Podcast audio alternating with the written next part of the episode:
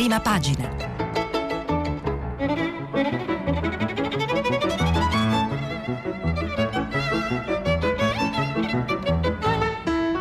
Questa settimana i giornali sono letti e commentati da Francesca Sforza, giornalista del quotidiano La Stampa. Per intervenire telefonate al numero verde 800 050 333. Sms e WhatsApp anche vocali al numero 335 5634 296. Buongiorno, bentornati alla rassegna mh, mm, prima pagina di Radio 3. Oggi è venerdì 28 maggio e i giornali ehm, aprono eh, su diversi argomenti. Uno è comune a tutti tutti la morte di Carla Fracci. La stella della danza aveva 84 anni, è stata ricordata già ieri dalle televisioni e oggi davvero tutti i giornali hanno dei pezzi, dei racconti, degli articoli anche molto belli mh, mm, su questa incredibile ballerina, eh, un simbolo davvero. E, ehm, mh, gli altri argomenti eh, sono in parte argomenti eh, che seguono eh, fatti dei giorni scorsi, si continua a ragionare su Stresa eh, perché insomma si è registrato direi un po' uno shock collettivo eh, per quello che la uh, strage del Mottarone ha significato. E, ehm, ed entrano anche nuovi temi, si ehm, apre una finestra sul recovery eh, perché c'è il via libera dell'Unione Europea, quindi arriveranno eh, a luglio i primi eh, 25 miliardi e vedremo come appunto la discussione ha avuto ehm, Mm, luogo ieri in politica, eh, ma ci sono anche vari eh, fronti altri che ogni giornale affronta in modo diverso eh, sui diritti, sull'ambiente e anche qualche vicenda eh, che viene dal mondo. Adesso cercheremo eh, più possibile di restituire un quadro coerente della giornata italiana vista dalle prime pagine dei nostri quotidiani. E allora su Carla Fracci eh, davvero ci sono tantissimi articoli, è, è complicato eh, sceglierne uno, ma eh, ne ho scelto uno che in qualche modo eh, sono sicura non avrete, ehm, molto, mm, molti di voi avranno magari eh, visto la storia, ehm, eh, partecipato dei suoi successi e rivisto le sue performance, anche la sua biografia, ma sono certa che nessuno ha avuto questa angolatura e quindi diciamo per originalità eh, vi leggo un brano eh, del pezzo La geometria della danza, l'addio a Carla Fracci scritto da eh, Chiara Valerio eh, su Repubblica. Mm. Per ricordarsi che danza e geometria sono una la forma dell'altra, basta pensare, per restare in Occidente, alle metope dei, gle- dei templi greci o ai nastri delle colonne celebrative romane, sui quali figure umane, divine e semidivine, si rincorrono in una sequenza di movimenti di pietra. Per ricordarsi che danza e linguaggio sono uno la forma dell'altro, basta pensare ai geroglifici, esseri umani e animali, ancora privi dell'idea di prospettiva, fissati in posizioni che raccontano, rappresentano e stabiliscono una successione temporale, un prima e un dopo. Si era soliti dire fino alla soglia dell'Ottocento, e si può pensarlo anche ora, che la geometria fosse la disciplina dello spazio, come l'aritmetica quella del tempo. I corpi in movimento, danzanti, sono la disciplina dello spazio e del tempo, lo occupano, ne seguono o ne indicano l'evoluzione. A quelle danze rivolgiamo i desideri. Se non fosse morta Carla Fracci, definita il 12 luglio 1981 dal New York Times prima ballerina assoluta, una donna che ha danzato in un arco di tempo e partner che va da Rudolf Nureyev a Roberto Bolla, passando per Baryshnikov e Vasiliev, tuttavia io di figure, geometrie, linguaggio e movimento dei corpi, vivi o stellari, che prima degli orologi hanno misurato tempo e spazio, incarnando aritmetiche e geometrie geometria non mi sarei ricordata. Anni fa, in un'intervista televisiva, ho ascoltato Carla Fracci dire una cosa che non ho più dimenticato, una specie di monito che esulava dalla danza e rientrava nel quotidiano, ammesso poi che danza e vita quotidiana, in quanto rito e disciplina singoli e collettivi non siano invece del tutto sovrapponibili, non siano una la forma dell'altra. Carla Fracci diceva, composta, quando pensate alla leggerezza dei ballerini, poi guardategli i piedi, Così oggi che è morta penso ai suoi piedi nodosi, penso ai piedi dei ballerini e delle ballerine che sono i loro Dorian Gray, mantengono la memoria di tutti gli esercizi, tutti gli sforzi, tutto il peso, tutta la gravità in senso fisico e lato delle ripetizioni, dell'equilibrio, dei salti, dello sforzo di fissare la vita che è movimento in una forma geometrica, eterna ed eternamente riconoscibile. E penso che tutti dovremmo avere nel corpo un luogo scuro e nodoso, nascosto nascosto, deformato dall'esercizio dell'equilibrio, che ci garantisca almeno per un attimo la, legge- la leggerezza, il salto o la loro apparenza. Così eh, Chiara Valerio, che ehm, come sapete forse è una matematica, ehm, ha scritto su Repubblica eh, questo eh, interessante, originale ricordo dal titolo eh, La geometria eh, della, della danza. Eh, come vi dicevo, i pezzi e gli articoli sono moltissimi, quindi lascio a voi la scelta eh, di orientarvi tra, eh, tra, tutte queste letture e noi andiamo invece a trattare un argomento eh, diverso che ci ha interessato anche ieri, ovvero la vicenda di Stresa. Si continua a ragionare perché appunto eh, è stato uno shock per tutti. Allora, ehm, eh, le cause eh, purtroppo sono chiare e gli sviluppi eh, sono eh, sin, insomma, piccoli passi. Diciamo che oggi i PM pensano che la gestione delle ganasce fosse la stessa da anni, il che rende ancora più grave tutto ciò e vorrei eh, leggere a questo proposito ehm, un brano almeno eh, del lungo ehm, articolo che ha pubblicato Carlo Lucarelli, lo scrittore Carlo Lucarelli sulla stampa, Anatomia di un disastro all'italiana, dove il guadagno conta più della vita. Vorrei dire qualcosa su quello che è successo alla funivia del Mottarone, dice, scrive questa mattina Carlo Lucarelli sulla stampa. Sono uno scrittore per di più di noir, sono abituato a giocare con le emozioni per cui sarebbe facile cominciare con il signor Amit, il fiato che si tronca quando la navetta vola giù, il terrore degli occhi, appena capisce cosa sta succedendo e abbraccia suo figlio Eitan, salvandogli la vita. Ehm, ma invece vorrei prenderla più da lontano.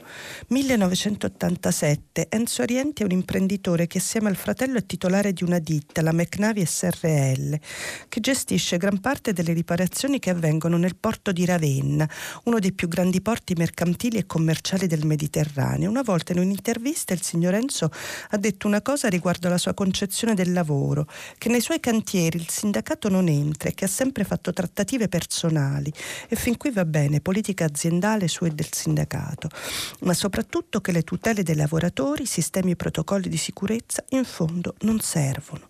Sono convinto che chi vale, chi sa lavorare, sa tutelarsi da solo.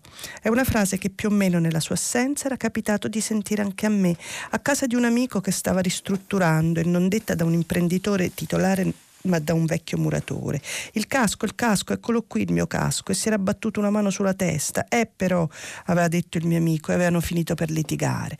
Comunque, anche che li avessero voluti, i caschi, le tutele, i lavoratori del cantiere della McNavi non li avrebbero trovati, perché non c'erano e probabilmente non avevano neanche il tempo di pensarci, impegnati in turni pressanti.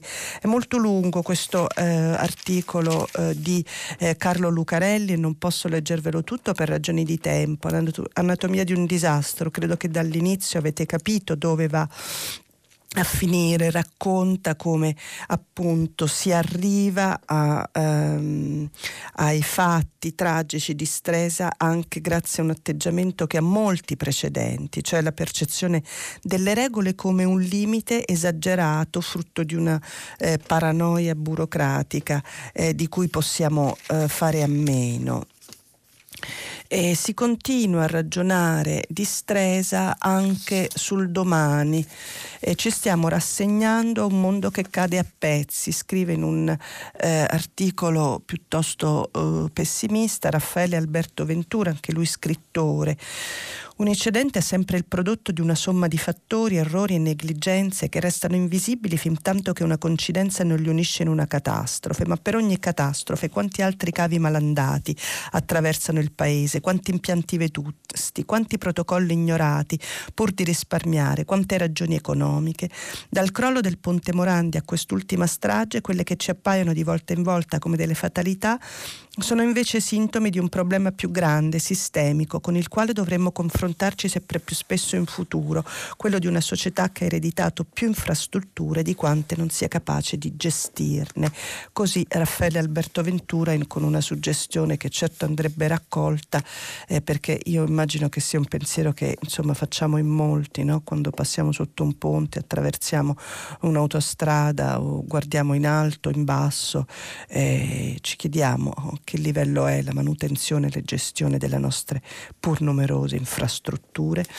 Mm, e anche eh, intervengono invece su un altro aspetto anche con segni eh, piuttosto simili anche se eh, forse un po' divergenti nella trattazione il foglio il riformista e, um, il capitalismo non è avidità, scrive Luciano Capone questa mattina sul foglio. Eh, Repubblica, stampa, libero, osservatore, tutti d'accordo e per la sete di profitto che si consumano drammi come quello di Stresa. Ma il capitalismo non c'entra nulla con la strage, al contrario calcola come mitigare i rischi. In realtà noi ieri abbiamo visto, leggendo i giornali, che le sfumature erano abbastanza... Eh, insomma, eh, evidenti e c'è stato sicuramente eh, un, un, un, eccesso della parola avidità applicata su più campi, ma eh, c'era volendo anche la capacità insomma, di distinzione. E, ma eh, vi leggo questo brano dall'articolo di Luciano Capone sul Foglio. Nel suo celebre saggio sull'etica protestante lo e lo spirito del capitalismo, il sociologo tedesco eh, Max Weber, citato tra l'altro ieri anche da Polito nel suo editoriale sul Corriere della Sera, scrive che nelle epoche società precapitalistiche, dal mandarino cinese al patrizio romano fino al barcaiolo napoletano, Gaetano l'avidità si esprime persino in una maniera straordinariamente più penetrante. Ciò che distingue il capitalismo moderno è la ricerca razionale del guadagno, che ha quindi come elemento centrale il calcolo. Il capitalismo, scrive Weber, può addirittura identificarsi con l'inibizione di questo impulso irrazionale, l'avidità appunto, o almeno con la sua attenuazione razionale, se questo è utile e necessario. È ciò che fanno tutti gli imprenditori, pressoché la totalità, che non staccano i freni e i sistemi di emergenza. Così eh, Luciano Capone sul foglio, eh, perché ovviamente eh, se uno guarda riguarda eh, gli esiti eh, economici dell'aver staccato i freni, certamente non sono degli esiti che hanno contribuito all'arricchimento di chi li ha staccati, quindi da questo punto di vista eh, come dire, il principio capitalista della difesa del proprio interesse di nuovo eh, dovrebbe essere collegato all'idea che l'interesse personale eh, non viene difeso a sufficienza se scollegato da quello collettivo. Eh, anche Piero Sansonetti sul riformista eh, eh, mm, mm, si eh, eh, insomma attacca un pochino questa cosa dell'avidità, no? Del, eh, però la declina in un senso diverso. Eh, questa non è un'inchiesta, è solo show, scrive sul riformista. Qualcuno di voi ha dato un'occhiata ai giornali di ieri? Tutti uguali, titoli di scatola tutta pagina, avidi, criminali e colpevoli. Ci mette poco e qui quindi diciamo l'attacco è come quello del foglio ma appunto l'esito è diverso, ci mette poco a sparire il principio che tutti hanno diritto a un processo e che gli indiziati e gli imputati non possono essere ritenuti colpevoli, ci mette un minuto, si apre subito la caccia, la corsa che riesce a innalzare più su possibile la gogna e la forca, si scatena in un'orgia sostenuta da un'opinione pubblica compatta come non mai la volontà del linciaggio. Il linciaggio è esattamente questo, è la giustizia che si esprime attraverso la violenza popolare di massa e la verità che si accerta con la gravità del reato. Così eh, Piero Sansonetti questa mattina sul riformista eh, con eh, un editoriale che riprende il titolo a tutta pagina eh, del giornale Questa non è un'inchiesta, è solo uno show. Um, ma eh, lasciamo insomma ehm, un po' a malincuore questo eh, tema di Stresa perché in realtà anche i racconti sono molto belli sui giornali. Per esempio eh, cito uno soltanto, quello di Niccolò Zancan sulla stampa eh, del manovratore, del peso della sua verità e del fatto che appunto essendo lui responsabile del funzionamento avrebbe detto in cella eh, la colpa è mia, farò i conti con Dio, mai avremmo pensato alla fune spezzata, un incidente così capita una volta su un milione, insomma sono tante le storie, anche quelle tristi e anche quelle eh, che vedono al momento la maggiore preoccupazione concentrata sul risveglio definitivo del piccolo Itan. E passiamo appunto a un altro argomento e andiamo al Corriere della Sera con eh, una sintesi della giornata politica una sintesi della giornata politica che ha visto un passo avanti sul fronte del recovery plan. Allora, che cosa è successo ieri? Andiamo a leggere eh, una cronaca abbastanza asciutta e ben fatta eh, sul Corriere di Enrico Marro. Eh, il Consiglio dei Ministri dovrebbe approvare oggi il decreto legge su semplificazione e governance, temi fondamentali per la gestione del PNRR, il piano di ripresa per mh, utilizzare gli oltre 200 miliardi messi a disposizione uscire dell'Italia dall'UE. La prossima settimana sarà invece varato il decreto per le assunzioni nella pubblica amministrazione che conterà anche quelle relative ai 350 tecnici presso il Ministero dell'Economia. Per sciogliere gli ultimi nodi sulla regolamentazione degli appalti, il Presidente del Consiglio Mario Draghi ha riunito ieri la cosiddetta cabina di regia, in pratica mezzo governo, e poi ha incontrato i sindacati che ne hanno approfittato per chiedere la riapertura del confronto sul blocco dei licenziamenti. In sostanza, eh, per sintetizzare quali sono i punti che sono stati affrontati eh, ieri, innanzitutto c'è stato... Um, eh, è stato eh, stralciato il criterio del massimo ribasso per l'aggiudicazione dei lavori. E poi ehm, stato, ehm, c'è stato un accordo eh, sul, eh, sulle norme sulle, sulle, semplificazioni e sulla governance che ben, vengano approvate entro maggio per, eh, perché questo appunto è previsto dall'accordo con Bruxelles. In questo modo l'Italia avrà le carte in regola per accedere all'anticipo dei fondi UE. Per velocizzare la realizzazione delle opere pubbliche, il decreto consentirà l'appalto integrato, cioè l'affidamento congiunto della progettazione e dell'esecuzione dei lavori e avvierà la, re- la riorganizzazione delle stazioni appaltanti in modo da ridurne il numero.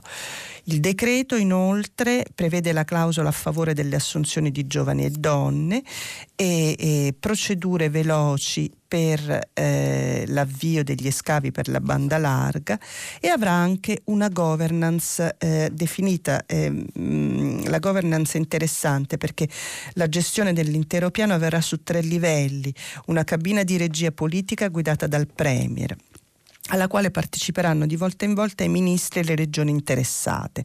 Poi una task force del Ministero dell'Economia e amministrazioni ed, ed enti locali direttamente responsabili dei progetti ma sotto la sorveglianza di Palazzo Chigi che potrà intervenire in caso di inadempienze.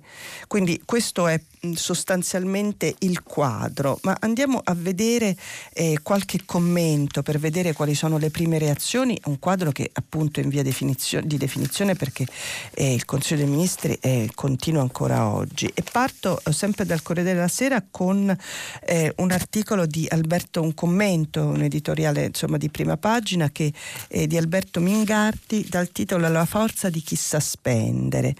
Le semplificazioni in Italia sono una tela di Penelope. A parole hanno semplificato tutti, destra e sinistra. Nei fatti continuiamo ad avere troppe leggi che sono un groviglio di rimandi alla legislazione precedente. Questa volta il, pro- il problema specifico è come ridurre i tempi di realizzazione delle opere pubbliche.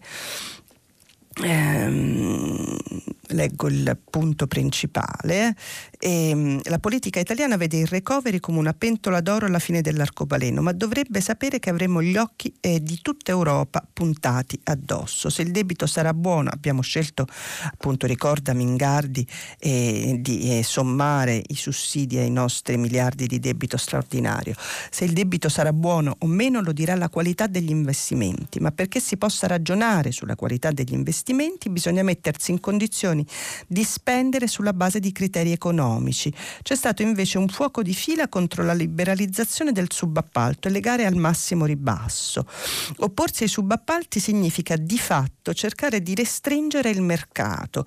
Un'impresa, soprattutto se relativamente nuova e giovane, non avrà all'interno tutte le competenze necessarie per svolgere un certo lavoro e in particolar modo per partecipare a una gara importante, soprattutto in un paese come il nostro che ha tante rilevanti barriere alla crescita dimensionale delle imprese, la soluzione è quella di geometrie variabili costruendo collaborazioni ad hoc che possano servire a realizzare un certo progetto.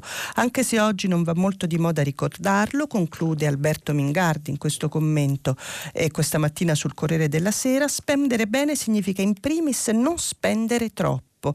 Lavori appaltati a un prezzo maggiore non significano necessariamente una qualità più elevata, possono anzi più prosaicamente segnalare rapporti poco limpidi fra committente e vincitore dell'appalto. Ehm, Interessante trovo questo commento di Mingardi sulla forza di chi sa spendere bene, che appunto significa non spendere anche troppo. E, um, andiamo a vedere le altre reazioni. Il manifesto eh, titola prima pa- eh, tutta pagina minimo ribasso. Sotto la pressione di Enrico Letta il Premier Draghi convoca i sindacati e comunica che le gare al massimo ribasso non saranno nel decreto, quindi una certa soddisfazione, dal, mh, mm, insomma la soddisfazione soddisfazione per vedere esaurita una richiesta espressa da giorni. E, ehm, è, è, tangibile da parte dei sindacati che però come scrive Massimo Franchi sul manifesto è, è, non ha attenuato alcune critiche eh, che eh, sono state fatte sui licenziamenti eh, ma appunto il tema a questo eh, mm, Draghi ha risposto che non è all'ordine del giorno. Ehm, Altre reazioni sul fatto quotidiano che invece è critico sul, eh, su questo eh, stralcio dei ribassi, non tanto per i ribassi ma perché dice che l'unica cosa che viene stralciata, invece eh, si tratta restano eh, le furbate ambientali le grandi opere modello legge obiettivo.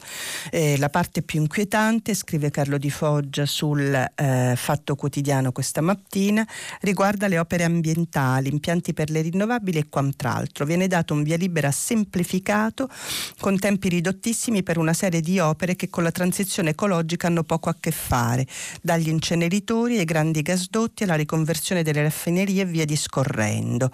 E qui bisognerebbe ecco, notare che magari alcuni di questi invece non sono così lontani eh, alla realizzazione di una transizione ecologica, ma bisognerebbe entrare nel merito di ciascuno di queste opere. Il testo riduce anche al minimo, sostanzialmente elimina l'obbligo di dover bonificare i terreni agricoli limitrofi ai siti contaminati per poter realizzare impianti rinnovabili. Viene poi confermato il sistema di autorizzazioni ambientali a misura di grandi imprese pensato da Cingolani. Azzerati i controlli per gli impianti di energia rinnovabile fino a 10 MW e consegnato alle regioni il potere di decidere su quali rifiuti eh, consentire il riciclo industriale come chiedeva la Lega. Queste le critiche mosse dal Fatto Quotidiano. Il Sole 24 ore sottolinea un altro aspetto importante, politico se vogliamo, ma insomma eh, che eh, direi ehm, ci deve anche far riflettere, ovvero sul fatto che e ieri con il voto in Austria e Polonia si sono completate le ratifiche della decisione UE sulle risorse. Quindi la Commissione europea tra giugno e luglio potrà avviare la raccolta di fondi per Next Generation New ed erogare a ciascun paese l'anticipo del 13% entro l'estate. Ne scrive eh, Beda Romano questa mattina sul Sole 24 ore eh, ricordando appunto una questione importante vicinissima vicinissimo alla conclusione il processo di ratifica nazionale del provvedimento che permetterà alla Commissione europea di raccogliere denaro sui mercati per finanziare il nuovo fondo per la ripresa da 750 miliardi di euro. Ricordiamo che c'era l'opposizione di paesi dell'Europa orientale, dell'Ungheria, della Polonia che appunto rientrata, dell'Austria scusate, e, e ehm, Insomma, mh, mm, quindi eh, fa bene il sole a, ricor- a ricordare che eh, con questo eh, completamento delle ratifiche della decisione eh, si può davvero partire per la raccolta eh, di fondi. E, um, un ultimo paio uh, di valutazioni sul recovery prima di passare a un altro argomento. Eh, Alessandro Sallusti sul Libero. Eh, passo dopo passo la politica di Mario Draghi prende forma e non è una brutta forma. Dalle ceneri del governo più a sinistra degli ultimi anni eh, sta germogliando qualcosa che molto si avvicina alle istanze del centrodestra, dal lavoro alla giustizia, dallo sviluppo alle tasse, fino alla riapertura post-emergenza Covid e le decisioni che l'esecutivo ha preso sta per prendere, le ricette che da tempo gli alleati del centrodestra hanno messo sul tavolo eh, sono in linea. Eh, parlano i fatti, i 5 Stelle non toccano palla su nessun campo, ehm, eh, probabilmente è vero il detto secondo cui solo un premier non di destra o comunque non etichettabile come tale può riuscire a fare politiche economiche e sociali di destra e non penso questo accada perché Draghi ha scelto una casacca anziché un'altra tra le tante che formano la sua maggioranza. No, penso che Draghi non faccia di questi calcoli ma che da esperto navigatore semplicemente scelga la strada migliore per uscire dalla crisi e rilanciare il paese. Così Alessandro Sallusti eh, questa mattina sul Libero, eh, ma eh, voglio citare anche eh, una finestra di opportunità eh, di Carlo Carlo eh, Cottarelli eh, su Repubblica.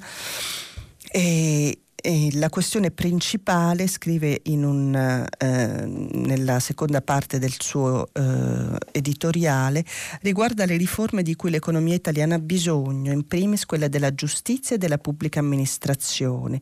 Si è diffusa l'idea che una volta siglato l'accordo dell'NGE EU, del Next Generation EU con l'Unione Europea le riforme saranno guidate per i prossimi sei anni da una specie di pilota automatico. Niente di più sbagliato. Le condizioni ci sono, ma seppur utili non garantiscono che le riforme siano realizzate. È quindi importante per sfruttare l'attuale finestra di opportunità che questo governo continui nella propria azione ben oltre la fine mh, mm, di quest'anno, nonostante lo scoglio dell'elezione del Presidente della Repubblica. Sta alla politica fare in modo che questo avvenga, ricorda eh, Carlo Cottarelli eh, questa mattina su Repubblica a commento eh, della giornata politica eh, sul recovery plan eh, di ieri.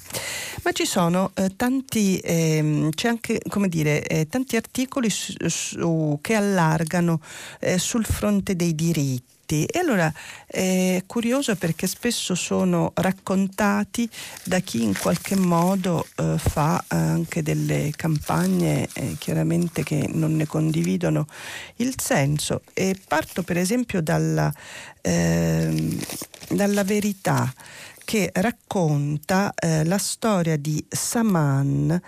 Allora, ehm, la scomparsa della ragazza pakistana che si opponeva al matrimonio forzato è ehm, è raccontata eh, dalla verità in prima pagina con un titolo di taglio Notte, Nozze forzate alla pakistana con omicidio.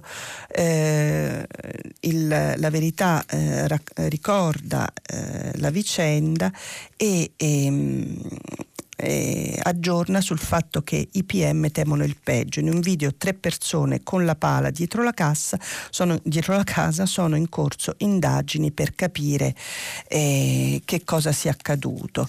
E quindi eh, in questo modo, pur probabilmente eh, criticando eh, eh, la presenza del, di queste, cioè inquadrando questo tema in una cornice di integrazione fallita, la verità dà molto spazio a questa notizia. E la arricchisce con un articolo dedicato a una lunga scia di uccisioni, volevano vivere all'occidentale ed è vero i casi sono diversi, ricorderete Ina Salo, sepolta in giardino rivolta alla Mecca e Mohammed Salim che voleva vivere all'occidentale e, mm, e un'altra eh, ragazza in Lombardia il cui nome è stato mh, mm, protetto dall'anonimato ma che eh, appunto aveva detto di far, aver paura di fare la fine di China e anche ehm, Sana Dafani, una ragazza marocchina, insomma una scia davvero lunga raccontata eh, questa mattina eh, sulla verità. Su Saman vorrei però anche leggere il commento che fa sulla stampa Karima Mowal eh, perché eh, la stampa eh, ne parla in prima pagina, uno dei pochi giornali che porta la vicenda di Saman in prima pagina. E, ehm, e Karima Mowal scrive: Chi meglio conosce le sfumature dell'Islam sa bene che quello asiatico, rappresentativo nel nostro paese con il Bangladesh e il Pakistan del 21% della comunità islamica totale, è e sarà quella più problematico nelle dinamiche di integrazione, perché si muove su altre traiettorie, simboli, valori e radici ancora più conservatrici, dove la contaminazione è fortemente e fieramente contrastata e bandita da una comunità che si allea con costruendo un vero e proprio muro di protezione. L'integrazione in un contesto italiano con i suoi valori di libertà equivale ad alto tradimento. Saman Abbas non ha voluto abbozzare, ha fatto un passo che per il suo contesto esprime un coraggio inestimabile, perché Saman ha denunciato, ha chiesto aiuto, spiegando lucidamente nel dettaglio da cosa voleva fuggire ed essere protetta, ricordiamolo da un matrimonio combinato in Pakistan. Saman si era fidata di noi, si è presa il rischio di rimanere sola, era stata in una comunità e ora è scomparsa. Se la sua scomparsa fosse causata dalla mano della sua famiglia, è l'ennesimo monito per le altre migliaia migliaia di Saman che vivono accanto a noi ancora in silenzio. Per questo è sempre più urgente affrontare quella gabbia nella quale sono relegate molte giovani musulmani prima che sia troppo tardi. Questo è il ragionamento di Karima Moual eh, sulla stampa questa mattina ma si parla di anche altri diritti violati oggi sui giornali e ehm, l'unico che proprio ci fa il titolo di prima pagina, anche qui inquadrandolo in una sua parti- personale campagna, accusa shock, è il giornale ehm, I giudici italiani maltrattano le donne, l'Europa pregiudizi sessisti nelle sentenze per stupro ehm, vittime di violenze sessuali fatte sentire colpevoli, sbagliate, che si ritrovano a doversi difendere da pregiudizi maschilisti nelle stesse aule che devono giudicare i loro aggressori. La Corte europea dei diritti dell'uomo bacchetta l'Italia, stereotipi sessisti nelle sentenze. Quindi il giornale investe molto spazio sul racconto di questa eh, violazione, si parla, eh, leggo all'interno, ehm, di una eh, ragazza che denunciò uno stupro ehm, avvenuto a Firenze, nella fortezza d'Abbasso nel 2008, scrive sul giornale questa mattina Patricia Tagliaferri, quando la giovane era ancora una studentessa. La Corte d'Appello del capoluogo fiorentino assolse i sette imputati. Non è sulla, soluz- sull'assoluzione che la ricorrente ha chiesto ai giudici di pronunciarsi, ma sul contenuto della sentenza che avrebbe violato la sua vita privata discriminandola. I sei giudici della Corte europea all'unanimità le hanno dato ragione. Adesso l'Italia dovrà risarcirla per danni morali con 12.000 euro, ma soprattutto dovrà evitare, come sollecitato dall'organo giudiziario del Consiglio d'Europa, di minimizzare ancora le violenze basate sul genere e di esporre le donne ad una vittimizzazione secondaria con parole colpevolizzanti e moralizzatrici.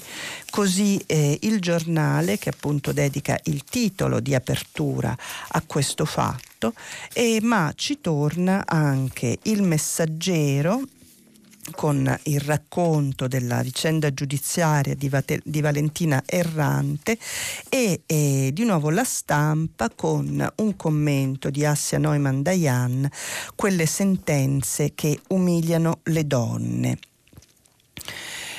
E voglio eh, parlare però eh, di un altro eh, di un'altra vicenda relativa alla difesa dei diritti diritti eh, delle persone eh, a cui è, eh, il Corriere dedica invece uno spazio importante in prima pagina, quel silenzio su Zachi che compirà 30 anni in cella. Carlo Verdelli scrive e poi per ultimo ci sarebbe il caso Zachi e il problemino della credibilità parlamentare. Zachi chi? Ma sì, quel ragazzo egiziano che era venuto in Italia a studiare e che al ritorno in patria per una vacanza è stato inghiottito dal peggior, carcere, dal peggior carcere del suo paese. Così questa mattina Carlo Verdelli in un articolo sul eh, Corriere della Sera. Colpa presunta, troppo interesse per i diritti civili, ma un'accusa vera a suo carico ancora non c'è, senza processo né celebrato né alle viste. Questo signor Zachi se ne sta a marcire e l'effetto sul corpo e sulla mente è letterale, in una cella senza letto al Cairo dal 7 febbraio 2020. Più di 15 mesi durante i quali sono state raccolte centinaia di migliaia di firme per la sua liberazione e si è creata una tale pressione sociale, a cominciare dal all'infaticabile impegno dell'Università di Bologna che l'aveva accolto da spingere il nostro Parlamento a votare all'unanimità una mozione importante con due impegni, apertura di un negoziato con l'Egitto sul rispetto della Convenzione ONU contro la tortura e soprattutto concessione a questo straniero torturato la cittadinanza italiana, una leva diplomatica in più per fare cessare uno sfregio al diritto internazionale e anche al dovere minimo di umanità. Questo eh, eh, un brano del lungo articolo di Carlo Verdelli questa mattina sul Corriere della Sera a proposito del caso Zachi. E a proposito di invisibili voglio anche citarvi un altro aspetto ehm, importante, gli invisibili, e ne parla, eh, ne parla la stampa, gli invisibili del vaccino. E è un problema che in realtà eh, ehm, è proprio tra noi, ma viene eh, trascurato eh, perché è difficile probabilmente anche da, da, mettere a fuoco, ma ci sono 700.000 migranti sprovvisti di codice fiscale nel nostro paese, tessera sanitaria, che non possono accedere alle piattaforme regionali per prenotare le fiale anti-Covid. Sulla carta non sono affatto invisibili, scrive Niccolò Carratelli sulla stampa, ma è urgente rendere disponibile la prenotazione della, della vaccinazione o quantomeno un'assistenza specifica per migranti irregolari e senza tetto. Non mi vaccino perché non esisto, almeno dal punto di vista amministrativo. È la storia di centinaia di migliaia di immigrati da paesi extraeuropei che vivono in Italia senza uno straccio di documento, con in mano solo il tesserino stranieri temporaneamente presenti.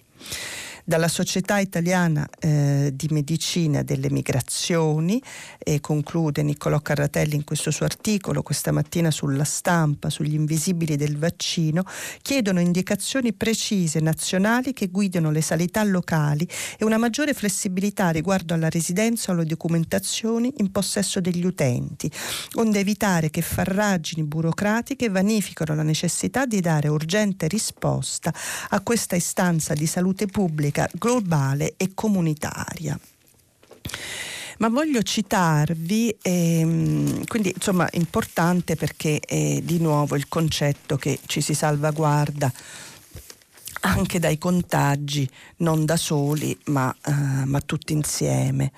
E, um, un altro argomento interessante è quello che viene sollevato, ne avevamo parlato ieri, ma è interessante che l'avvenire ci dedichi eh, l'editoriale di questa mattina, bella raffica di sentenze ecologiche, un altro clima nei tribunali. C'è una via giudiziaria alla lotta contro il cambiamento climatico, due sentenze quasi contemporaneamente emesse a 17.000 km di distanza sembrano confermare quella tendenza di fronte alla timidezza accesso all'inerzia dei governi a livello globale. All'AIA mercoledì la Corte distrettuale ha accolto la denuncia fatta da associazioni ambientaliste a nome di un ampio gruppo di cittadini nei confronti della Royal Dutch Shell e poche ore più tardi a Sydney la Corte federale australiana ha respinto la richiesta di un gruppo di ragazzi, contrari all'annunciato allargamento di una grande miniera di carbone nel Nuovo Galles del Sud, e ha tuttavia stabilito che il Ministro dell'Ambiente ha dovere di cura verso le generazioni future. Ecco, l'avvenire mette l'accento su quello che è in effetti eh, un mm, una tendenza eh, che si sta registrando ultimamente dei tribunali. Ne aveva parlato anche nostra ascolta- una nostra ascoltatrice qualche giorno fa sulla eh, fattispecie dell'ecocidio. Ecco, eh, vediamo come per via giudiziaria sta passando quello che poi probabilmente dovrà anche transitare con maggiore anche peso eh, sulla via politica. In questi ultimi eh, minuti eh, voglio eh, citare, perché non farò in tempo a leggerli, eh, alcuni articoli però importanti di cose che vengono dall'estero. Eh, stati, eh, il, ne parla il Sole 24 ore, due in particolare, di una manovra di Biden per 6 mila miliardi, una manovra con cui Biden dà un, un segno preciso alla sua amministrazione perché prevede di prelevare ehm, aliquote importanti dai capitali milionari e, e, favorendo così il welfare facendo quindi una politica molto centrata sugli interessi del ceto medio e, e, quindi questo credo che dovremmo tornarci se facciamo in tempo nei prossimi giorni perché è un interessante, è un interessante sviluppo che l'America sta prendendo con questa amministrazione democratica. E poi voglio segnalare, ne parla sempre il Sole 24 ore in prima pagina e anche... Ehm, se non sbaglio, l'avvenire, e la eh, visita in Africa eh, di Macron eh, che va ovviamente anche a uh, promuovere l'industria francese nel continente africano, è stata anche l'occasione per chiedere scusa eh, ehm, per, insomma, mm, per, riconoscere l'entità delle responsabilità francesi nel genocidio ruandese. E quindi ehm, ha detto da questo punto di vista una cosa che nessun altro eh, presidente francese aveva detto prima e sempre dall'avvenire voglio eh, concludere questa mh, rassegna stampa con eh, un tema che avevamo avuto modo di eh, affrontare anche ultimi, nelle ultime telefonate degli ultimi giorni, la scuola aperta d'estate. La scuola d'estate che piace molto al sud perché dei quasi 6.000 istituti che hanno aderito al bando del Ministero dell'Istruzione per i fondi europei, oltre la metà è situato nelle regioni meridionali. Allora non si tratta di una decisione, come dire, eh, italiana, ma eh, della richiesta da parte di molti istituti, in particolare ci dice l'avvenire nel Sud Italia per accedere a fondi che consentano le aperture estive che sono, come vediamo e come abbiamo, eh, insomma, come sappiamo tutti, eh, importanti e di sostegno eh, alle famiglie. La rassegna di oggi finisce qui, vi aspetto subito dopo la pubblicità per il filo diretto. Francesca Sforza, giornalista del quotidiano La Stampa, ha terminato la lettura dei giornali di oggi. Per intervenire chiamate il numero verde 800 050 333. Sms e WhatsApp anche vocali al numero 335 56 34 296. Si apre adesso il filo diretto di prima pagina. Per intervenire e porre domande a Francesca Sforza, giornalista del quotidiano La Stampa, chiamate il numero verde 800 050 333. Sms e WhatsApp anche vocali al numero 335 56 34 296. La trasmissione si può ascoltare, riascoltare e scaricare in podcast sul sito di Radio 3 e sull'applicazione RaiPlay Radio. Eccoci, bentornati al filo diretto. Grazie dei vostri messaggi che arrivano, sono tutti anche molto eh, intelligenti, urbani, vorrei aggiungere, eh, come anche le mail eh, che mi sono arrivate, di cui vi ringrazio, a cui spero di riuscire a rispondere, anzi lo farò senz'altro eh, nei prossimi giorni. E, mh, mm, partiamo adesso con la prima telefonata. Pronto? Eh, buongiorno, grazie di questa sua presenza a prima pagina che io apprezzo particolarmente. Mi chiamo Aldo e telefono da Treviso. Buongiorno Aldo. Lei ha dato in sequenza due informazioni questa mattina, la morte di, della Fracci e la disgrazia di Stresa. Sì. Io non riesco a tenere separati questi due eventi, le dico perché. Perché quando ero giovane, eh, negli anni 70, ho letto un libro di Eric Fromm, Essere o Avere, e attraverso questo libro si disvelano, si mettono in luce due visioni opposte del vivere singolarmente e in comunità. Sì. Ebbene, nella, nella, disgrazia di Stresa noi abbiamo il primato del guadagno costi quel che costi, dell'accumulazione, dell'avidità, della speculazione, del disprezzo dell'uomo anche se mi permette. Uh-huh. Nella morte della Fracci, certo c'è quell'aspetto che mette in luce la professoressa di matematica che è l'autrice dell'articolo eh, che, che, lei ha, ha, riportato in luce, ma nella scelta di vita della Fracci c'è il primato dell'uomo con la sua condizione esistenziale e la grandezza della Fracci è quella di, essere, di aver messo come dire, al servizio di questa visione, no? sì. una visione alta dell'uomo attraverso l'arte, la musica, la poesia e la letteratura. Allora, eh, sembra che un signore che ha 77 anni, che sta parlando adesso, sia un po' preso così da una visione utopistica, ma non è vero, perché basta andare nei paesi scandinavi per vedere come si organizza il vivere in comune, il rispetto dell'uomo, dei bambini, dei servizi pubblici. Allora la domanda che io le pongo è questa, questo piano nazionale di ripresa e resilienza sulla quale noi stiamo investendo, credo, energie, forze, uh-huh. Verso quali delle due direzioni sta andando, quella dell'avere o quella dell'essere? Perché se continuiamo a replicare sempre lo stesso modello di disprezzo verso l'uomo, di un guadagno a, a, a breve termine, eh, sistematicamente perpetrato indipendentemente dalla cultura che lo dirige, dallo spirito che lo guida, dal primato dell'uomo, continuo a dire io, allora a questo punto continuiamo a prenderci in giro. Ecco. sì, grazie di questa telefonata perché è stato capace di tenere insomma, insieme un po' tutti quelli che sono stati gli argomenti della nostra giornata di lettura.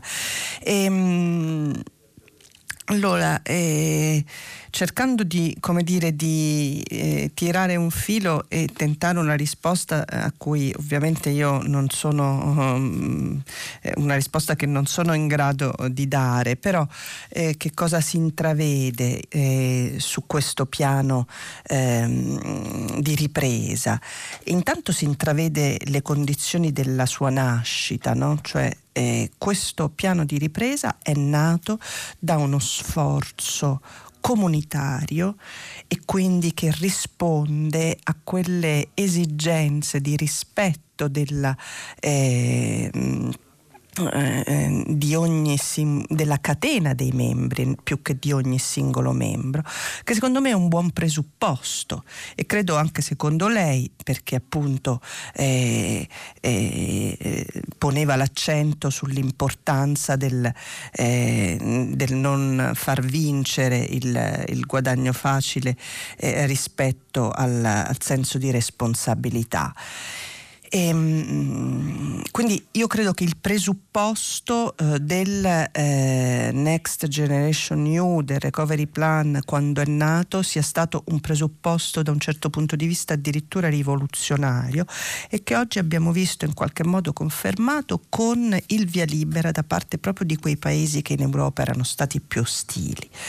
Su come eh, poi questo piano sarà gestito, ecco io credo che dobbiamo vigilare. Il motivo per cui ho cercato oggi di leggere più contributi su questo è perché credo che ognuno debba eh, partecipare in molti casi con l'ascolto, perché non tutti siamo, eh, mi ci metto anch'io, eh, competenti sui singoli aspetti no? possono essere i ribassi o licenziamenti, gli appalti, ognuno magari ha una sua area di conoscenza specifica, però il punto è che seguire, ascoltare e, e imparare ad orientarsi aiuta un po' tutti a diventare più consapevoli eh, di quanto sta accadendo.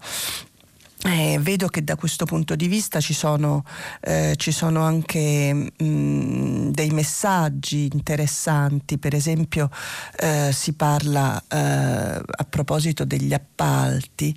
E, mh, mm, si dice che eh, ecco, Anna da Venezia scrive eh, si parla dei morti sul mondo del lavoro strage per mancanza di manutenzione come a Stresa e il ponte di Genova e poi si parla di appalti al ribasso. Forse si dovrebbe valutare cosa significa quel ribasso meno personale, lavoratori che devono fare gli stessi lavori in meno tempo, meno materiale. È ovvio che la sicurezza viene messa a rischio. Che ne pensa? Vede anche Anna da Venezia come eh, lei come il nostro ascoltatore che ha telefonato adesso fa una connessione tra tutti questi eventi. No? E allora mh, mm, sì, è vero, può verificarsi che il ribasso significa meno personale, ma come ci ricordava oggi per esempio eh, Mingardi sul Corriere della Sera, il punto è che eh, delle volte invece il subappalto significa anche dare una possibilità a delle aziende più giovani e più fresche che non hanno magari all'interno tutte le competenze ma che sanno riconoscere una competenza all'esterno, una possibilità in più di partecipare, di accedere a una gara. Allora il punto, guardate, io credo che questo sia fondamentale, il punto quando si mette mettono a terra le cose, le regole, i principi, è ehm, non ragionare a partire, come dire, eh, dalla, eh, dall'inganno, no? dalla fregatura, dal fatto che allora questo è un modo per aggirare, ma dallo stabilire come dire, il percorso positivo. Allora, eh, eh, il subappalto si può leggere in due modi, no? si può leggere come eh, la possibilità di ehm, esternalizzare una competenza nella quale non ci si riconosce abbastanza, per la quale non ci si riconosce abbastanza competenti e quindi fare un'operazione virtuosa che significa anche lasciare più spazio a un altro, oppure eh, farla fare a uno che eh, eh, mh, costa di meno, perché costa di meno, che posso sfruttare, quale posso, eh, eh, dal quale posso ricevere una mazzetta. È, è, la stessa cosa, la regola però deve eh, formularsi, il principio di formulazione di questa regola deve puntare alla realizzazione e deve avere nella testa lo, la, la realizzazione del momento virtuoso, perché se ha nella testa come facciamo a evitare che questo freghi quell'altro, quell'altro, probabilmente non ne usciamo più perché la fattispecie dell'inganno è una fattispecie eh, eh, che, che, mm, che, esiste sempre. Eh, insomma, guardiamo di nuovo ai paesi, eh, ai paesi eh, più funzionanti dei nostri. Eh, la trasparenza, eh, l'innocenza, la responsabilità sono date per scontate. Sono, eh, le regole non sono strutturate per per fare in modo eh, di costringere alla responsabilità, ma per fare in modo di individuare in quella responsabilità un interesse e qui ci riaccordiamo anche a tutte le cose che sono state dette oggi anche con intelligenza da, eh, da alcuni eh, commentatori, cioè è l'interesse che eh, delle volte eh, fa da guida eh, e, è un collante della responsabilità, perché può essere responsabilità ma può essere anche interesse. Certo eh, il gestore della funivia del Mottarone non ha, non ha fatto il guadagno della vita, no? Anche economicamente parlando, anche fermandoci al puro dato economico, eh, mh, levando il freno al, al, cavo trainante. Passiamo alla prossima telefonata, pronto? Eh, buongiorno, sono Andrea, chiamo da Livorno. Buongiorno. Eh, tanto grazie per la sua conduzione, anche per questa risposta e anche per l'ascoltatore che ha messo sul piano un, un argomento molto importante. Eh, io sempre riallacciandomi a quello che eh, è stato detto e scritto su, sull'incidente di Stresa, sì. eh, non, cioè, fermo restando che la responsabilità personale di, di, di questi tre eh, personaggi è allucinante e comunque eh, andrà avanti per, per, nella, nelle sedi giudiziarie e quindi ha un percorso tutto, eh, tutto suo. Certo. Non sono eh, d'accordo sul focalizzare eh, più di tanto questo aspetto, ma quello che ci interessa è la prevenzione. Uh-huh. Allora, eh, com'è possibile che, eh, non, che la sinistra, ma anche la, anche la destra dovrebbe farlo in realtà, eh, non, non, abbia puntato il dito, ma già da un anno a questa parte con la pandemia. Io quello che pensavo un anno fa è che dovevano essere raddoppiati immediatamente all'inizio della pandemia gli ispettori, per, mh, mm, per, eh, gli ispettori del lavoro per fare controlli che già mancano e anche per fare controlli sulla pandemia, eccetera, ma c'era ma ci sono prima gli episodi del, del, ponte Morandi e di vari altri ponti che sono crollati.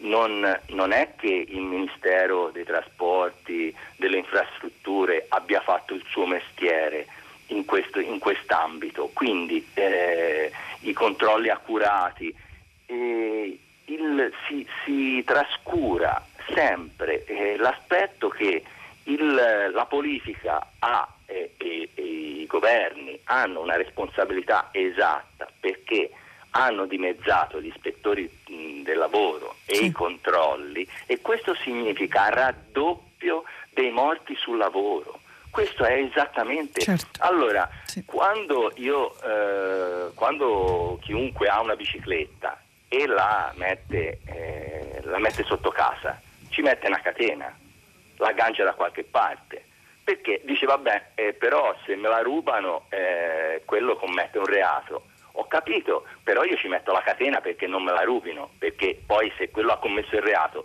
se queste 14 persone eh, sono morte, è chiaro che poi queste persone che sono colpevoli avranno un processo, certo. ma intanto sono morte. Sì. Io devo agire perché non, per, per prevenire, perché non succeda. Come metto la catena alla bicicletta? il, il, il Ministero deve raddoppiare come minimo il numero di, di, di ispettori per lavoro, i controlli, i, gli ispettori mh, del lavoro hanno il potere di arrivare nell'ambiente di lavoro, di fermare tutto e di chiedere immediatamente eh, eh, conto del, degli apparati di sicurezza, certo. delle procedure, eccetera. Ah, è il, il loro potere. Se non lo fanno cioè, questo va compreso e inciso. Che la sinistra non abbia detto una parola su, quest- su queste cose, io lo trovo veramente rimango basito. Guardi, eh, posso che essere d'accordo. Ora, eh, non credo che da questo punto di vista mm, ci sia, come dire, eh, una, una, sinistra più colpevole, insomma, ma, mh, mm, diciamo che eh, mm, di una destra, ma insomma, mi sembra che questo vada un po' da imputare a una eh, generale ehm, incompetenza eh, e, e, sciatteria della politica che vediamo poi diffondersi a tutti i livelli, ma che ha a che fare proprio con ehm, il disinvestimento nell'impegno quotidiano, no? eh, perché questo come avete presente quando un quadro che cade, no? un quadro cade e dice oh, è caduto all'improvviso. Eh, c'è un momento in cui il quadro è sul muro e un momento in cui è per terra. E però eh, in realtà eh, quell'improvviso è, è, stato costruito col tempo perché eh, la crepa sul muro era molto profonda e, e, non si vede, si vede solo, come dire, lo schianto finale. Mm, e questo è la stessa cosa per tutti questi cedimenti strutturali così gravi che abbiamo visto nel nostro paese negli ultimi tempi e ci si interroga sulla fatalità, cioè sulla, come dire, sulla mh, mm, eh, fatalità non nel senso di de, destinale, ma proprio nel senso sull'accidente di per sé e si fatica ad andare indietro con, eh, a capire fino a dove è profonda la crepa. E, e la crepa è la nostra quotidianità, è una quotidianità fatta di sciatteria, fatta di quello che oggi Lucarelli anche eh, descrive sulla stampa di piccole disattenzioni, di tanto il casco non lo metto, di tanto non succede niente, di tanto questo non serve. E allora la somma di tutte queste piccole inadempienze, piccole incompetenze, piccolo non sapere cosa fare, non controllare, non avere eh, il, il, il, rigore e, e, anche come dire la serietà eh, di fare il proprio lavoro portano alla fine sommate al disastro. E quindi su questo eh, certo la politica ha una responsabilità perché la responsabilità del controllo è delegata come dire, alla politica, ma eh, credo che ognuno eh, debba ragionare sulle, eh, sulle, proprie piccole inadempienze per cercare, diciamo, dal basso anche eh, di correggere il livello e di migliorare il livello della nostra rappresentanza. passiamo un'altra telefonata, pronto? Eh, buongiorno, sono Andrea, chiamo da Montefiascone. Buongiorno. Eh, io volevo ricollegarmi alla notizia, l'ultima che ha letto in chiusura, sì. quella sulle scuole, sul bando per le scuole che è stato preso soprattutto al sud. Sì. E per me ecco, questo è un argomento molto importante che dovrebbe essere preso un po' in tutta Italia perché ad esempio io in particolare ho un figlio con um, bisogni educativi speciali e quindi ecco io e mia moglie adesso che le scuole chiuderanno ci troviamo un po' in difficoltà. Già è stata dura durante appunto il periodo della DAD, noi comunque lavoriamo quindi non è stato facile seguirlo e poi come potrà capire ha bisogno di attenzioni maggiori magari rispetto a un bambino normale. Diciamo. Certo. E quindi ecco adesso che comunque le restrizioni diminuiscono e quindi c'è anche la possibilità di avere più contatto con le persone, avere la scuola o comunque delle strutture che permettono a questi ragazzi, un po' a tutti i ragazzi, di, di continuare a fare delle attività, eh, secondo me è molto importante. Quindi questo è un argomento che governo, a cui il governo dovrebbe dare maggior peso forse. Sì, eh, guardi, io eh, sono assolutamente d'accordo con lei e mh, mm, mi dispiace non aver avuto il tempo di leggere oggi una bella lettera che è arrivata a Repubblica eh, nella rubrica eh, tenuta da Francesco Merlo proprio da un ragazzo ehm, eh, con, eh, con delle fragilità che eh, raccontava di questa sua esperienza nella DAD, un'esperienza eh, che è stata eh, nel suo caso fortunata perché era stato assistito sia dai familiari sia eh, dagli insegnanti, ma appunto terminava con però non chiedetemi se sono felice perché ovviamente comunque il confinamento dentro casa tanto più per chi ha delle fragilità è, è, è, è faticoso e duro. E, e, la scuola estiva, ne abbiamo parlato l'altra volta, ma trovo che sia un argomento eh, che legittimamente eh, debba essere di nuovo sollevato. Eh, in realtà non è stata eh, attuata, non è stata attuata come, diciamo, come un prolungamento ufficiale dell'orario e del, e del calendario scolastico, sebbene se ne fosse parlato. E, ehm, il fatto che ci sia l'esigenza è dimostrato esattamente dalla risposta avuta ehm, eh, dai bandi europei che danno fondi per garantire la riapertura estiva delle scuole da parte degli istituti eh, italiani. In particolare al sud, io ho un ricordo di eh, una, un servizio fatto a Scampia qualche tempo fa eh, di una dirigente che era per l'appunto impegnata nel, eh, nella compilazione di questo, eh, esattamente di questo questo, mm, di questo progetto proprio per, perché lì eh, a Scampia, un quartiere difficile della realtà napoletana, era essenziale un'apertura delle scuole durante l'estate, perché la scuola è un luogo di, ehm, di socializzazione, un luogo di apprendimento, è un luogo di, eh, sfidante in un modo positivo per i ragazzi.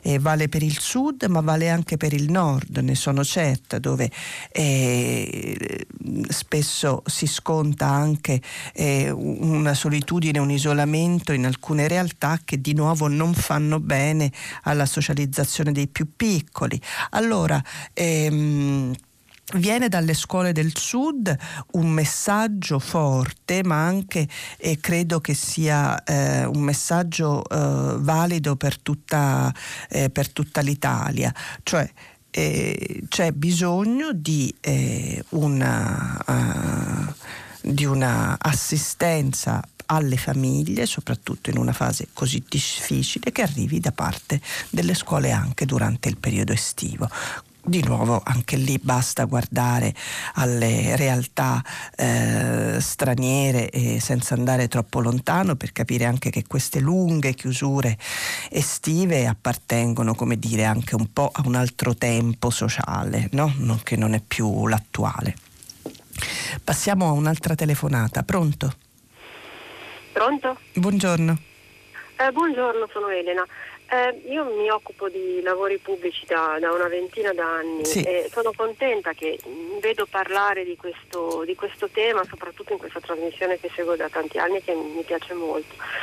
E, e anche complimenti per la sua, per la sua conduzione. Grazie. Dicevo, sono contenta di sentir parlare di questi temi, però mi accorgo che eh, da fuori certe cose sembrano un pochino diverse rispetto a come sono eh, standoci dentro. Uh-huh. Per esempio, il tema del massimo ribasso è già stato affrontato e ne sono contenta perché mi sembra che stia prendendo una direzione congrua.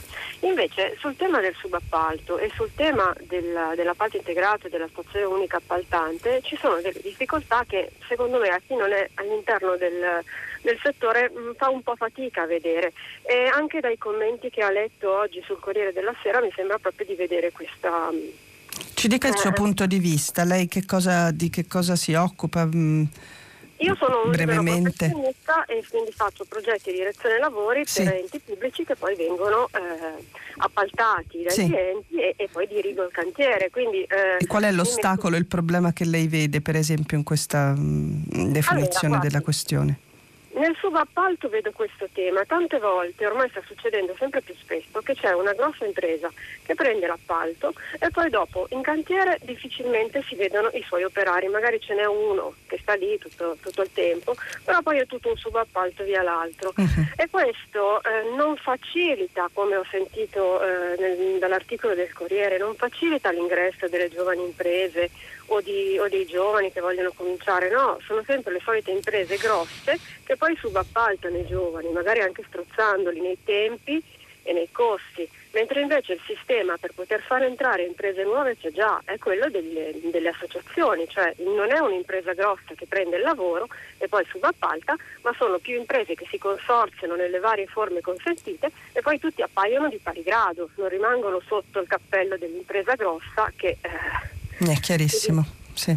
E, anche sul tema, mezza, mezza parola dell'appalto integrato, era stato tolto l'appalto integrato, cioè l'appalto integrato significa che l'ultima parte della progettazione, quella di dettaglio, e l'esecuzione vengono affidate alla stessa, eh, alla stessa impresa. Questo però fa perdere alla proprietà, quindi alla stazione appaltante, al pubblico, al, al comune, alla provincia, quello che è, fa perdere il controllo totale di quello che sta succedendo, perché ovviamente l'impresa mira al proprio profitto, è proprio nel, nella sua natura, ma non senza volerci vedere il male, però è ovvio che deve massimizzare il proprio profitto, mentre invece questo non può non coincidere con eh, il, il, bene del, della proprietà e quindi avere una direzione lavori propria, cioè qualcuno dell'ente che sia lì sul cantiere tutti i giorni a vedere cosa succede e decida soprattutto le ultime fasi della progettazione è essenziale. Infatti mi sembra così strano che sia stato reinserito in questi nuovi, in questi nuovi progetti. Guardi, la ringrazio davvero di questa sua telefonata. Io mh, mm, mi dispiaccio molto di non essere un'esperta di diritto degli, degli, appalti e di questioni relative agli appalti, ma come dire, sto eh, informandomi praticamente con voi eh, di questa vicenda. E, diciamo, mi è, mi, mi è, più chiaro il, il, la cornice politica entro cui questa eh, questa misura matura e si struttura, meno il dettaglio. E quindi accolgo sicuramente la sua obiezione, da cui mi viene, come dire, una riflessione, mh, mm, cioè che di nuovo il problema eh, è eh, il tipo di impresa ehm, che viene, nel, nel, caso da lei descritto e denunciato, eh, che viene incaricata eh, dei lavori e il fatto che questa impresa di per sé non sia sufficientemente eh, competente, perché se poi non arrivano gli operai della grande impresa che ha vinto l'appalto, vuol dire che quella grande impresa è un'impresa che ha, come dire, delle fondamenta fragili, per non dire altro. E quindi di nuovo il problema ehm, è la solita grande impresa che prende il lavoro eh, e il fatto che quell'impresa non sia valutata con dei criteri eh, di trasparenza eh, o che, che, che, che, la mettano sullo stesso piano per esempio di imprese eh, che si associano. E il punto adesso eh, magari eh, di nuovo mi sembra che abbia più a che fare con un costume piuttosto che con la regola.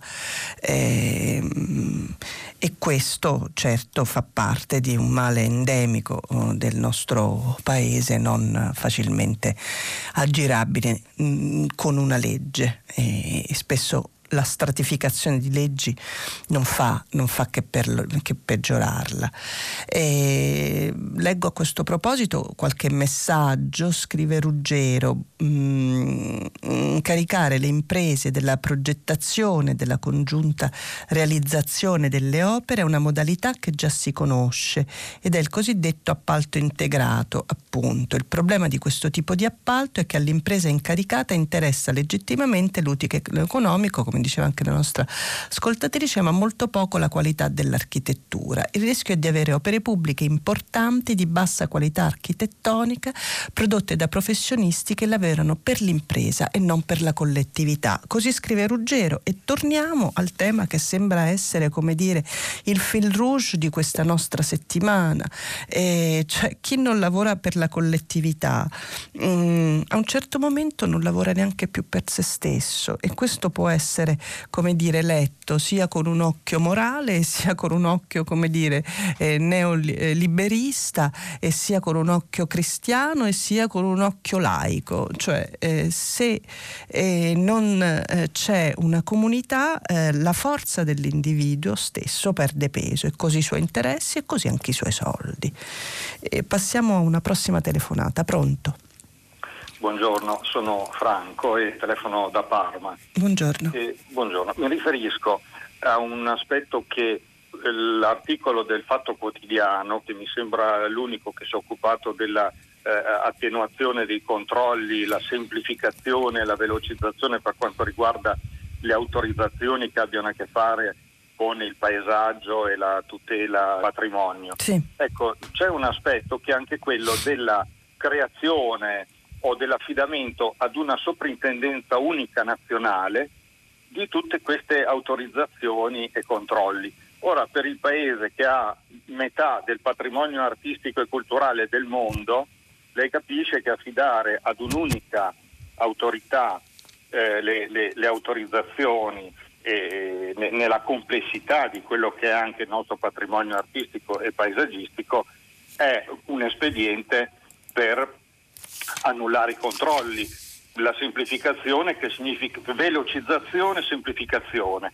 È, è, evidente che la, la, l'obiettivo non è velocizzare i no, ma è eh, favorire dei sì immediati a realizzare eh, in questo mm, eh, clima di concitazione ogni e qualsiasi eh, progetto che alla fine eh, porta eh, profitti immediati qui e ora, non fra secoli alle generazioni future come è avvenuto fino ad ora per tutto il nostro patrimonio artistico che per secoli mh, ha, ha, fruttato al paese eh, dei ritorni eh, in termini culturali e anche eh, in termini eh, economici. Sì. Quindi è vero, come dice eh, sul foglio l'articolo che ha letto, che eh, il capitalismo non è tutta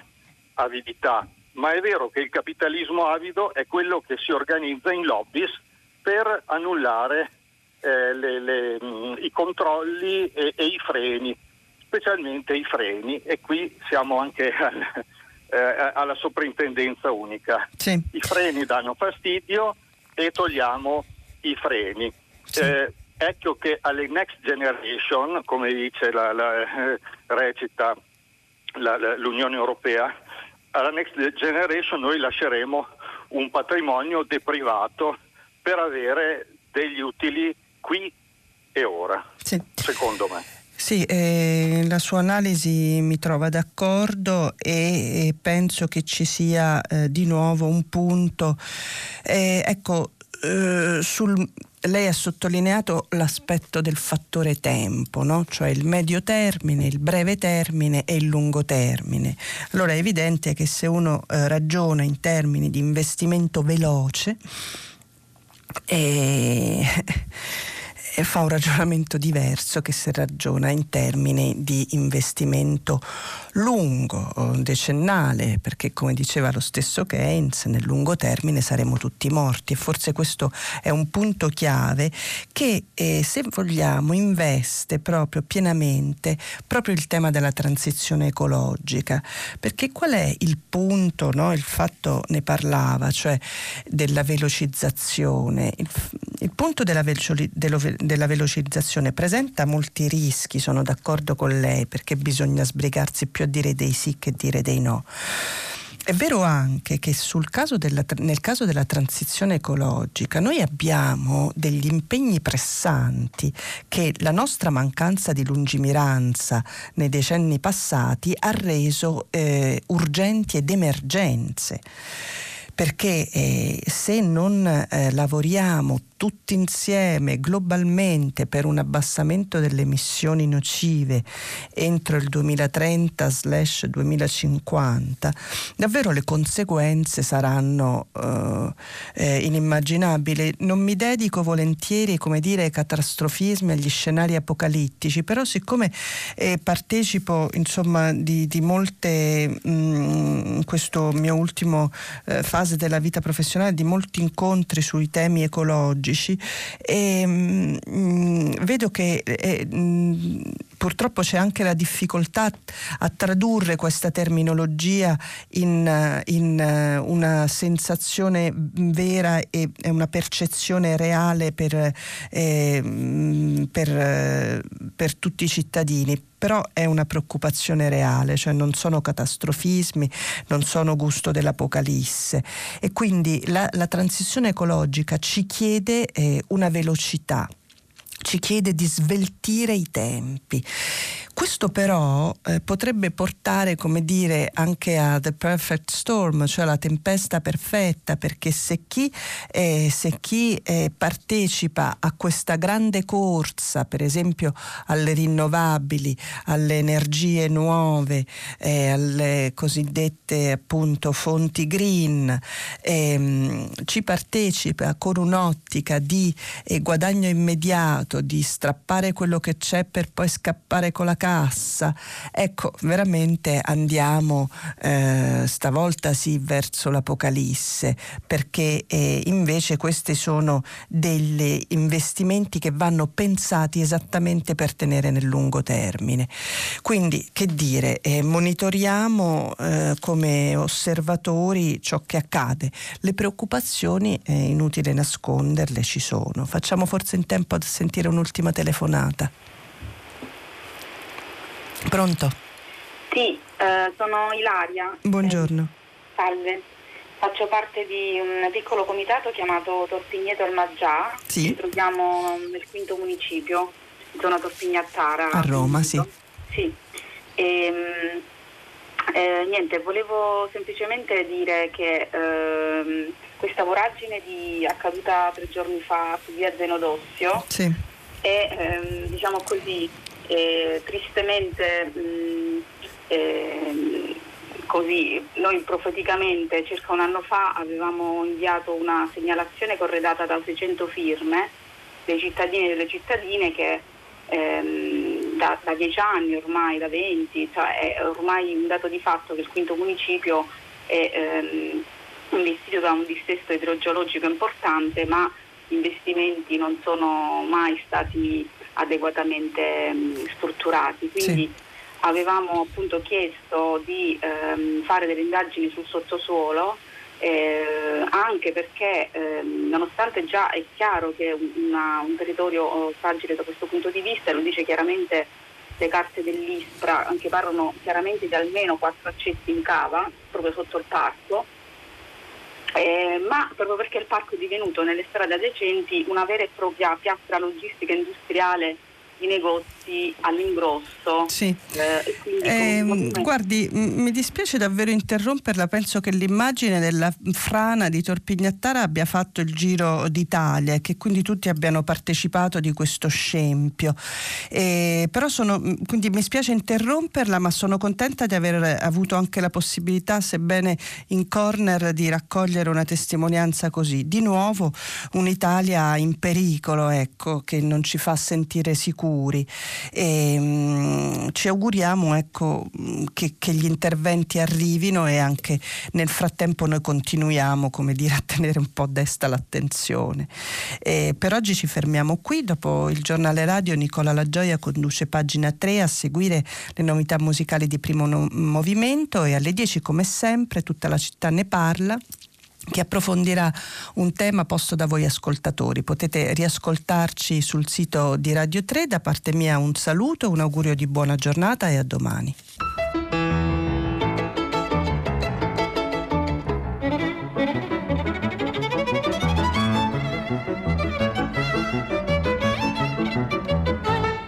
Francesca Sforza, giornalista del quotidiano La Stampa, ha letto e commentato i giornali di oggi. Prima pagina un programma a cura di Cristiana Castellotti, in redazione Maria Chiara Berenec, Natascia Cerqueti, Manuel De Lucia, Cettina Flaccavento, Giulia Nu. Posta elettronica, prima pagina chiocciolarai.it. La trasmissione si può ascoltare, riascoltare e scaricare in podcast sul sito di Radio 3 e sull'applicazione Rai Play Radio.